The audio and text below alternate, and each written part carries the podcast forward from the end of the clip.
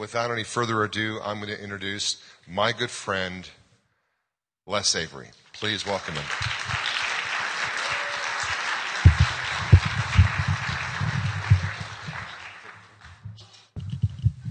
I'm not used to this kind of a mic, but I'll have to get used to it since you don't have lavaliers. I like to wander around, but you can't do that that easily here, but that's all right. Uh, a lot of deja vu as I walked into this place tonight. Uh, 55 years ago, as a 25 year old man, I was here the last time.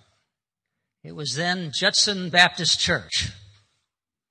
And uh, we practiced baptisms. I was in my last year of seminary here in Denver. And uh, I haven't been back in this building since that night that we practiced bat- baptism. So uh, earlier, when this, the, the, singing group was uh, singing Great is Thy Faithfulness, I thought to myself, wow, all those years, more than 20,000 days, or no, a little less than that. Uh, and God's been so incredibly faithful. Great is Thy faithfulness. All right, let me share a few thoughts with you. You're working your way through Mark, and we find ourselves today in the 14th chapter. And let me uh, read the 12th through the 26th verses and make some comments uh, concerning that passage. And of course, I'm reading from a little different version. It'll be flashed on the screen. Uh, I think it'll be flashed on the screen. Anyway, if it's not, here is uh, the word of the Lord. On the first day of unleavened bread, when the Passover lamb is sacrificed, his disciples said to him, Where do you want us to go and make the preparations for you to eat the Passover? Now, this was, a, of course, a, a yearly ritual, the Passover, and uh, they were uh, remembering their deliverance from, uh, from Egypt. A kind of a ritualistic thing. We get caught in that kind of thing, too. And so he sent two of his disciples, saying to them, Go into the city, and a man carrying a jar of water will meet you. Follow him. And wherever he enters, say to the owner of the house, the teacher says, the teacher asks, Where is my guest room, where I may eat the Passover with my disciples? He will show you a large room upstairs, furnished and ready. Make preparations for us there. And so the disciples set out and went to the city and found everything as he had told them. And they prepared the Passover meal. And when it was evening, he came with the twelve, and when they had taken their places and were eating, Jesus said, Truly I tell you, one of you will betray me, one who is eating with me. And they began to be distressed and to say to him one after another, Surely not I. And he said to them, It is the one of the twelve, one who is dipping bread into the bowl with me. For the Son of Man goes as it is written of him, but woe to that one by whom the Son of Man is betrayed. It would have been better for him that one not have been born, that that one not have been born. And while they were eating, he took a loaf of bread, and after blessing it, he broke it and he gave it to them and said, Take, this is my body. And then he took a cup, and after giving thanks, he gave it to them, and all of them drank from it. And he said to them, This is my blood of the covenant, which is poured out for many. Truly I tell you, I will never again drink of the fruit of the vine until that day when I drink it anew in the kingdom of God. And when they had sung the hymn, they went out to the Mount of Olives. This is the word of the Lord. I heard a little mumble there, right? This is the word of the Lord. Amen. There we go. So there they are, this unlikely motley crew in that upper room. A gathering of men uh, that were so mixed. Uh, individuals, all of them remembering uh, the Passover. In that group of guys uh, is to be found a betrayer, a denier, a doubter, an exploiter, a skeptic, Cowards, uh, all of them, because all of them, not just Peter, in a sense, denied Jesus because they fled. They were nowhere to be found. John ultimately winds up at the foot of the cross, but he's the only one And so you have uh, uh, uh, this uh, rough group of men who are labeled, I think, by their contemporaries as ignorant, because who would want to choose as his followers a group such as this? Matthew, the tax collector, made his money by exploiting people. He, he, he charged them whatever the going rate was, and then he jacked it up, and uh, he could keep and pocket whatever he could uh, keep, they didn't have to return to Rome. Peter was cocky, self assured, the denier, denying that he would ever deny. And then you have uh, Pompous James and his brother John, who uh, really coveted the favored place in the kingdom. Wanted to be, at least their mother wanted him to be at the right hand of, of Jesus when he came into his kingdom. And you have prejudiced men, these same guys, and you went into that study earlier, wanted to call fire down an entire Samaritan village because they didn't uh, kind of uh, jump to the tune that these men thought they should jump to. An incredible group of motley men, uh, ragamuffins, all of them. Nathaniel the skeptic, Thomas the doubter, Judas not Iscariot, of whom nothing is known. He was so plain.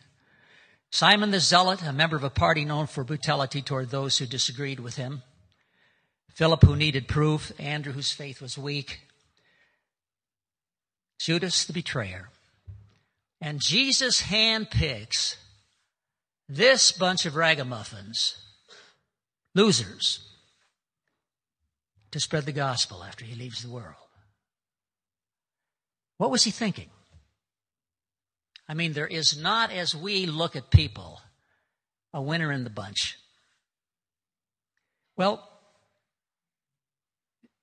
I wonder as I look uh, across uh, this group and uh, look into your eyes and into your faces, if what I just said about the disciples might not be said about those who are seated here tonight.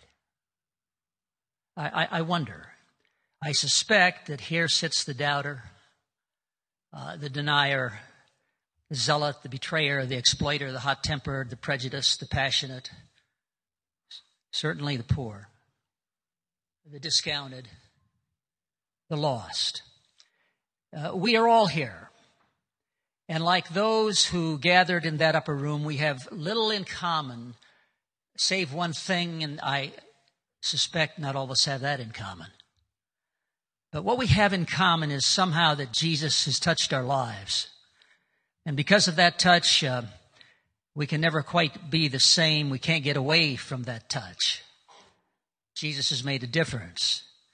And for some of us in this room, certainly it's a source of joy, and for others, like with Judas, a source of frustration because you see, I don't think Judas was this bad guy the way he's often portrayed. Judas was trying, in my opinion, to force the hand of Jesus he wanted Jesus to overthrow the Romans. He knew Jesus could do it. He could call down legions of angels. He wanted to see Jesus establish his kingdom right now, the kingdom on earth, throw out the Romans. And my suspicions are, though I don't know that it's true, that he felt that when push came to shove, Jesus would do exactly that. But it all backfired. And Judas went out and uh, hung himself. So here we are. Our lives changed by the touch. And of course, at that time, these confused group of men, their lives had not yet been changed. That doesn't happen until uh, Acts 2, Pentecost, when the Holy Spirit descends upon the uh, believers that are there, the disciples. And from that time on, they become transformed men who do that which is unheard of, who turn the world upside down for Jesus amazing things happen. It's not by accident, in my opinion, that Jesus chose that motley crew, those 12 disciples. And in that, there is hope for the likes of you and me. And uh, you see, because it, it, this is, it's not just out there that we have the denier, the doubter, the skeptic. It's in here. All of those exist, at least in my own heart. There is within me, and I suspect within you to be found the doubter, the zealot, the denier, the betrayer. And in each of us is to be found unhealthy ambition, prejudice, insecurity. We're all a mix, all of us. At times, frustrated, bewildered, angry, jealous, sensing God's presence at one moment and not sensing it at the next, wanting God to uh, come through for us when God doesn't come through for us, at least in the way we think He should, upset by that. The Church of Jesus Christ has always been made of a people like this, people like you, people like me. The church has been and always will be a mess. It, it's, uh, you know, right away in the early church, what do you get in the letters of Paul to the churches? You get Paul chastising them, trying to get them to shape up. And this is the Paul who also says about himself in his own soul, I am the chief of sinners. I am the chief of sinners. And so, why did Jesus choose a motley crew like that? I suspect he chose them because in 1 Corinthians 1 26 and 29, Paul writes this For consider your own call, brothers and sisters. Not many of you were wise by human standards, not many were powerful, not many of you were noble, of noble birth, but God chose what is foolish in the world to shame the wise. God chose what's weak in the world to shame the strong, and God chose what is low and despised in the world, things that are not, to reduce to nothing things that are, and catch to this, so that no one might boast in the presence of God. It's all by grace. Whatever we do isn't because of our own doing, it's because of what Jesus has done for us and in us. That's the way it simply is. Uh, I'm a mix. There are times I, uh, I, I, love to identify with uh, David, who in Psalm 34, 1 through 3 says, I will bless the Lord at all times. His praise shall continually be on my lips. My soul makes its boast in the Lord. Let the afflicted hear and be glad. Oh, magnify the Lord with me, and let us exalt his name all together. And then there are days when I feel at uh, uh, just the opposite. When I feel, uh, good Lord, where are you? And I relate to uh, David in the 77th Psalm when he cries, I, I cry aloud to God that he may hear me. In the day of trouble, I seek the Lord. In the night, my hand is stretched out without wearing. Will the Lord spurn me forever? Has his steadfast love ceased forever? Has God forgotten to be gracious? Has he in anger shut up his compassion? And there's, there's something in that, uh, that mix, uh, the, the two extremes there, that is so utterly human. David at the top of his game at one moment, and in the dumps the next. Secure one moment, and uh, insecure the next. Together one moment, and in pieces the next. And it's the stuff of which humanness is made. And it's the stuff that God uses. It's the stuff that you and I are made of. And it's the stuff God uses in that upper room. This, this band of ragamuffins is about to change the world, and they don't have a clue. Not a clue. The last thing in their minds was anything. They're feeling it's over. We're done. Got to go back to fishing. Little did they know because they did turn the world upside down. Pentecost did happen. And this bunch of ragamuffin losers accomplished the impossible. They did what people felt could not possibly be done. Uh, it amazes me today that there are people who say it can't be done that are continually being run over by the people who are doing it. It's, a, it, it's kind of uh, that kind of uh, response in terms of the disciples. You know, in uh, Psalm 37 4, and I want to spend a few minutes there. It says, Trust in the Lord, and he'll give you the desires of your heart. Trust in the Lord, and he'll give you the desires of your heart. Now, when you get into James, you just get the opposite message, which is simply this. James writes in James 1 14 and 15, he says, uh, When we're tempted, we get tempted by desire.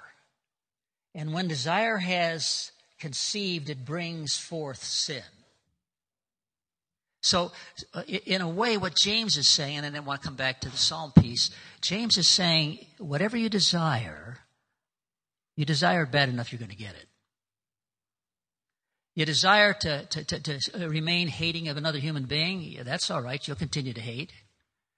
You desire to live in sin, you'll live in sin. You desire to do drugs, you'll, you'll find a way to do that. You desire to uh, get into sexual addiction, that's, that'll happen. Your desires are downward, though. Now, the key to uh, the, the Psalm passage versus the one in James is that it says, Trust in the Lord, and He will give you the desires of your heart. So it's as I trust in the Lord, the desires change. As I trust in the Lord in the dark times, not just the bright. My desire to be a man of God is there. My desire to be someone who, who shows mercy, kindness, a man of joy, a man of hope. And the same goes for all of us when we trust in the Lord. The desires move upward, not downward. And the Lord gives us, as we trust, the desires of our heart. And so you have St. Matthew. Think about this. Yeah, all of them become saints St. Peter, St. James, St. John, St. Thomas. All of those cowards who weren't to be found when Jesus is crucified, all of them become sainted because following Pentecost, trusting in Jesus, He gives them the desires of their heart to set the world on fire for God through Christ. I wonder uh, if there are any saints in this room. I, I wonder. Uh, people who become saints never think of themselves as saints. They just plugging along, doing the best they know how, being obedient to God the best they, they can do it, understanding the mix in them. That there is in each of us the capacity from that which is utterly despicable as well as the capacity to do that which is utterly magnanimous. And it's only by the grace of God, not anything that I've done. My, one of my professors said to me, Les, if you ever find the perfect church, don't join it. You'll spoil it. You know, uh, and, he, and, and that's right. We, we, wherever we go, we carry our own baggage. I can't leave me behind. I take me wherever I go.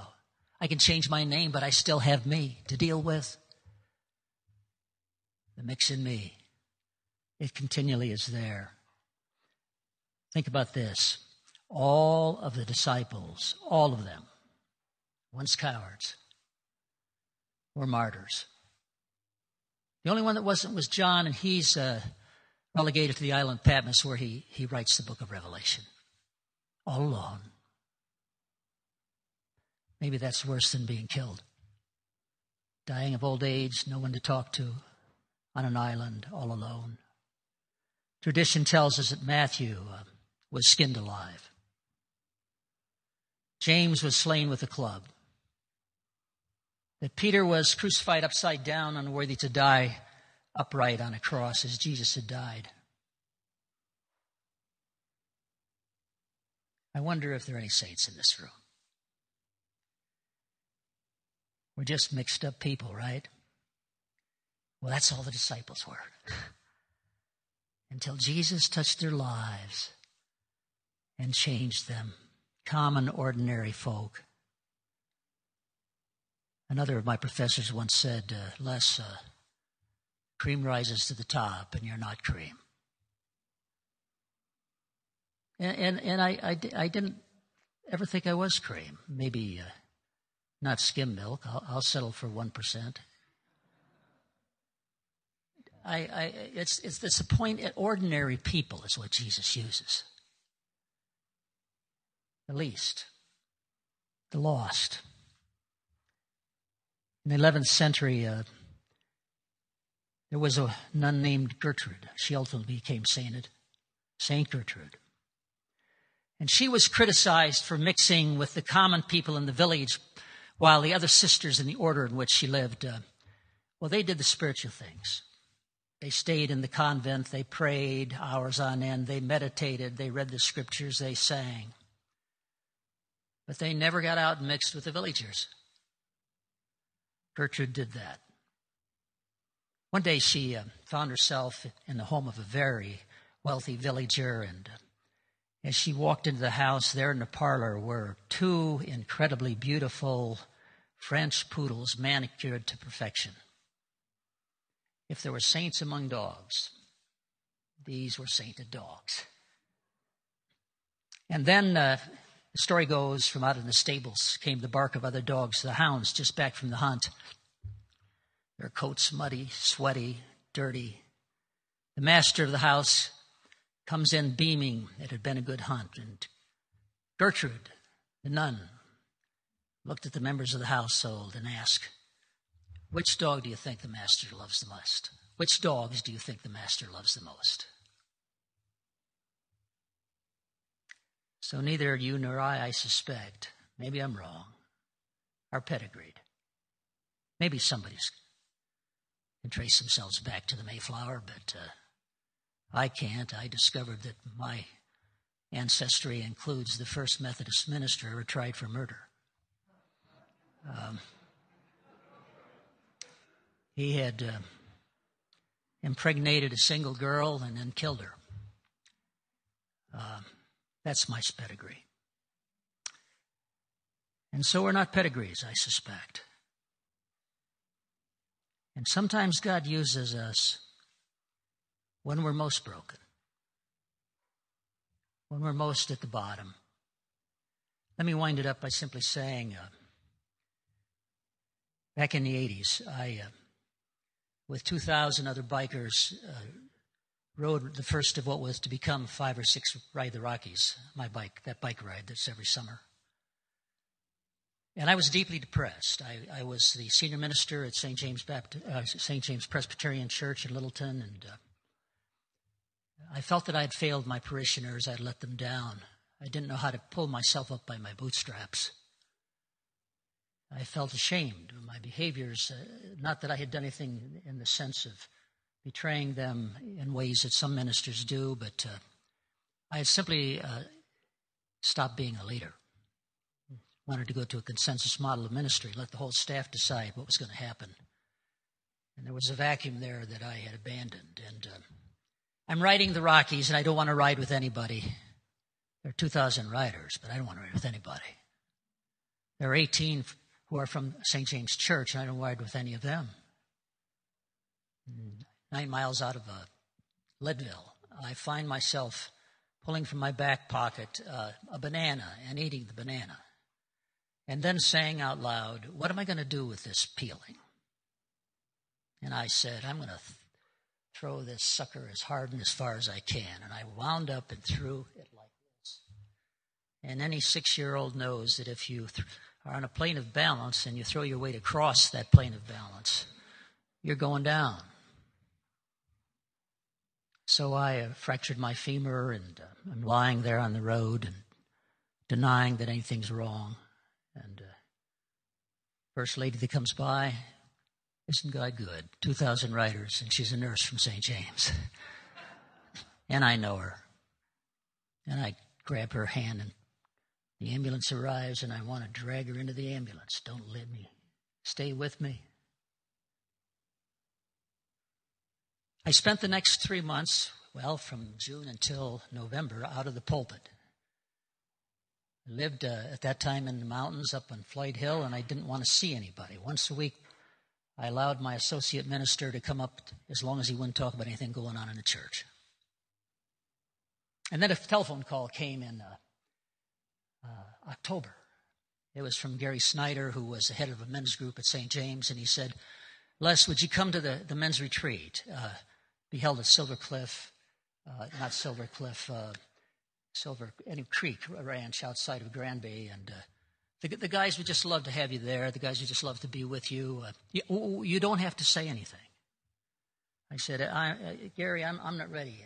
I, I just am not ready. I don't want to go anywhere right now. I don't want to be seen by anybody. I said, come on, uh, we won't ask anything of you. And feeling kind of ashamed of what I was doing to this church, I, I agreed. And so I remember, never forget it, uh, uh, crutching uh, into the lodge at this ranch and uh, feeling just overwhelmed with uh, disappointing these people. And they, they, they welcomed me. They couldn't have been kinder, more loving, caring.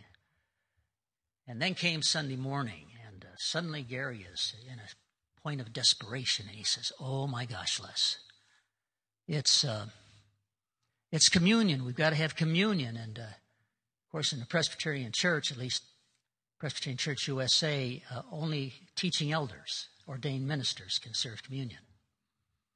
And you're the only ordained minister here. You've got to serve the communion. I said, I can't do it. Well, he said, You've got to. And so I remember standing behind uh, this uh, card table where they had the elements uh, laid out on my crutches. And 80 men out there in front, and just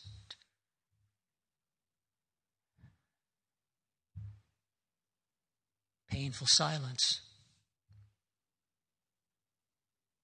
Standing there until you could just hear the people saying, uh, Say something.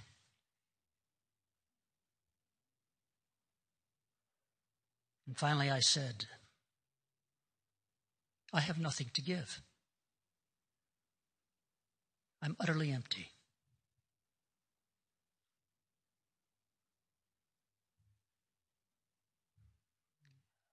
I just stood there. The minutes ticked by. And then it was as if suddenly the words came. But if there is one place you don't have to give, you only have to take. It's here. Come, take, eat. This is my body broken for you. Come. Take, drink. This is my blood shed for you. For those of us who find ourselves in uh, ministry, the giving side of us is always a problem because giving can leave us so in control.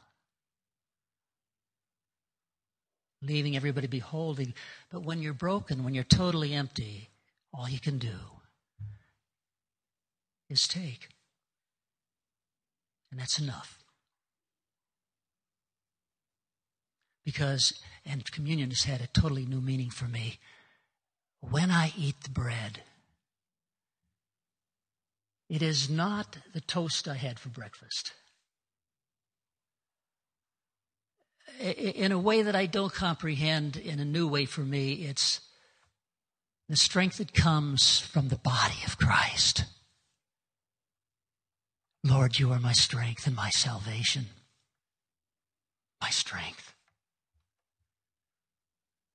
And when I drink, it is not just wine, the glass I have before I go to bed at night. It's Jesus' blood. And the life is in the blood, the blood of Jesus Christ, which cleanses me from all sin. And so uh, I think there's a scramble back there because we're supposed to have communion, but I don't see any elements. Are they coming? Here they come.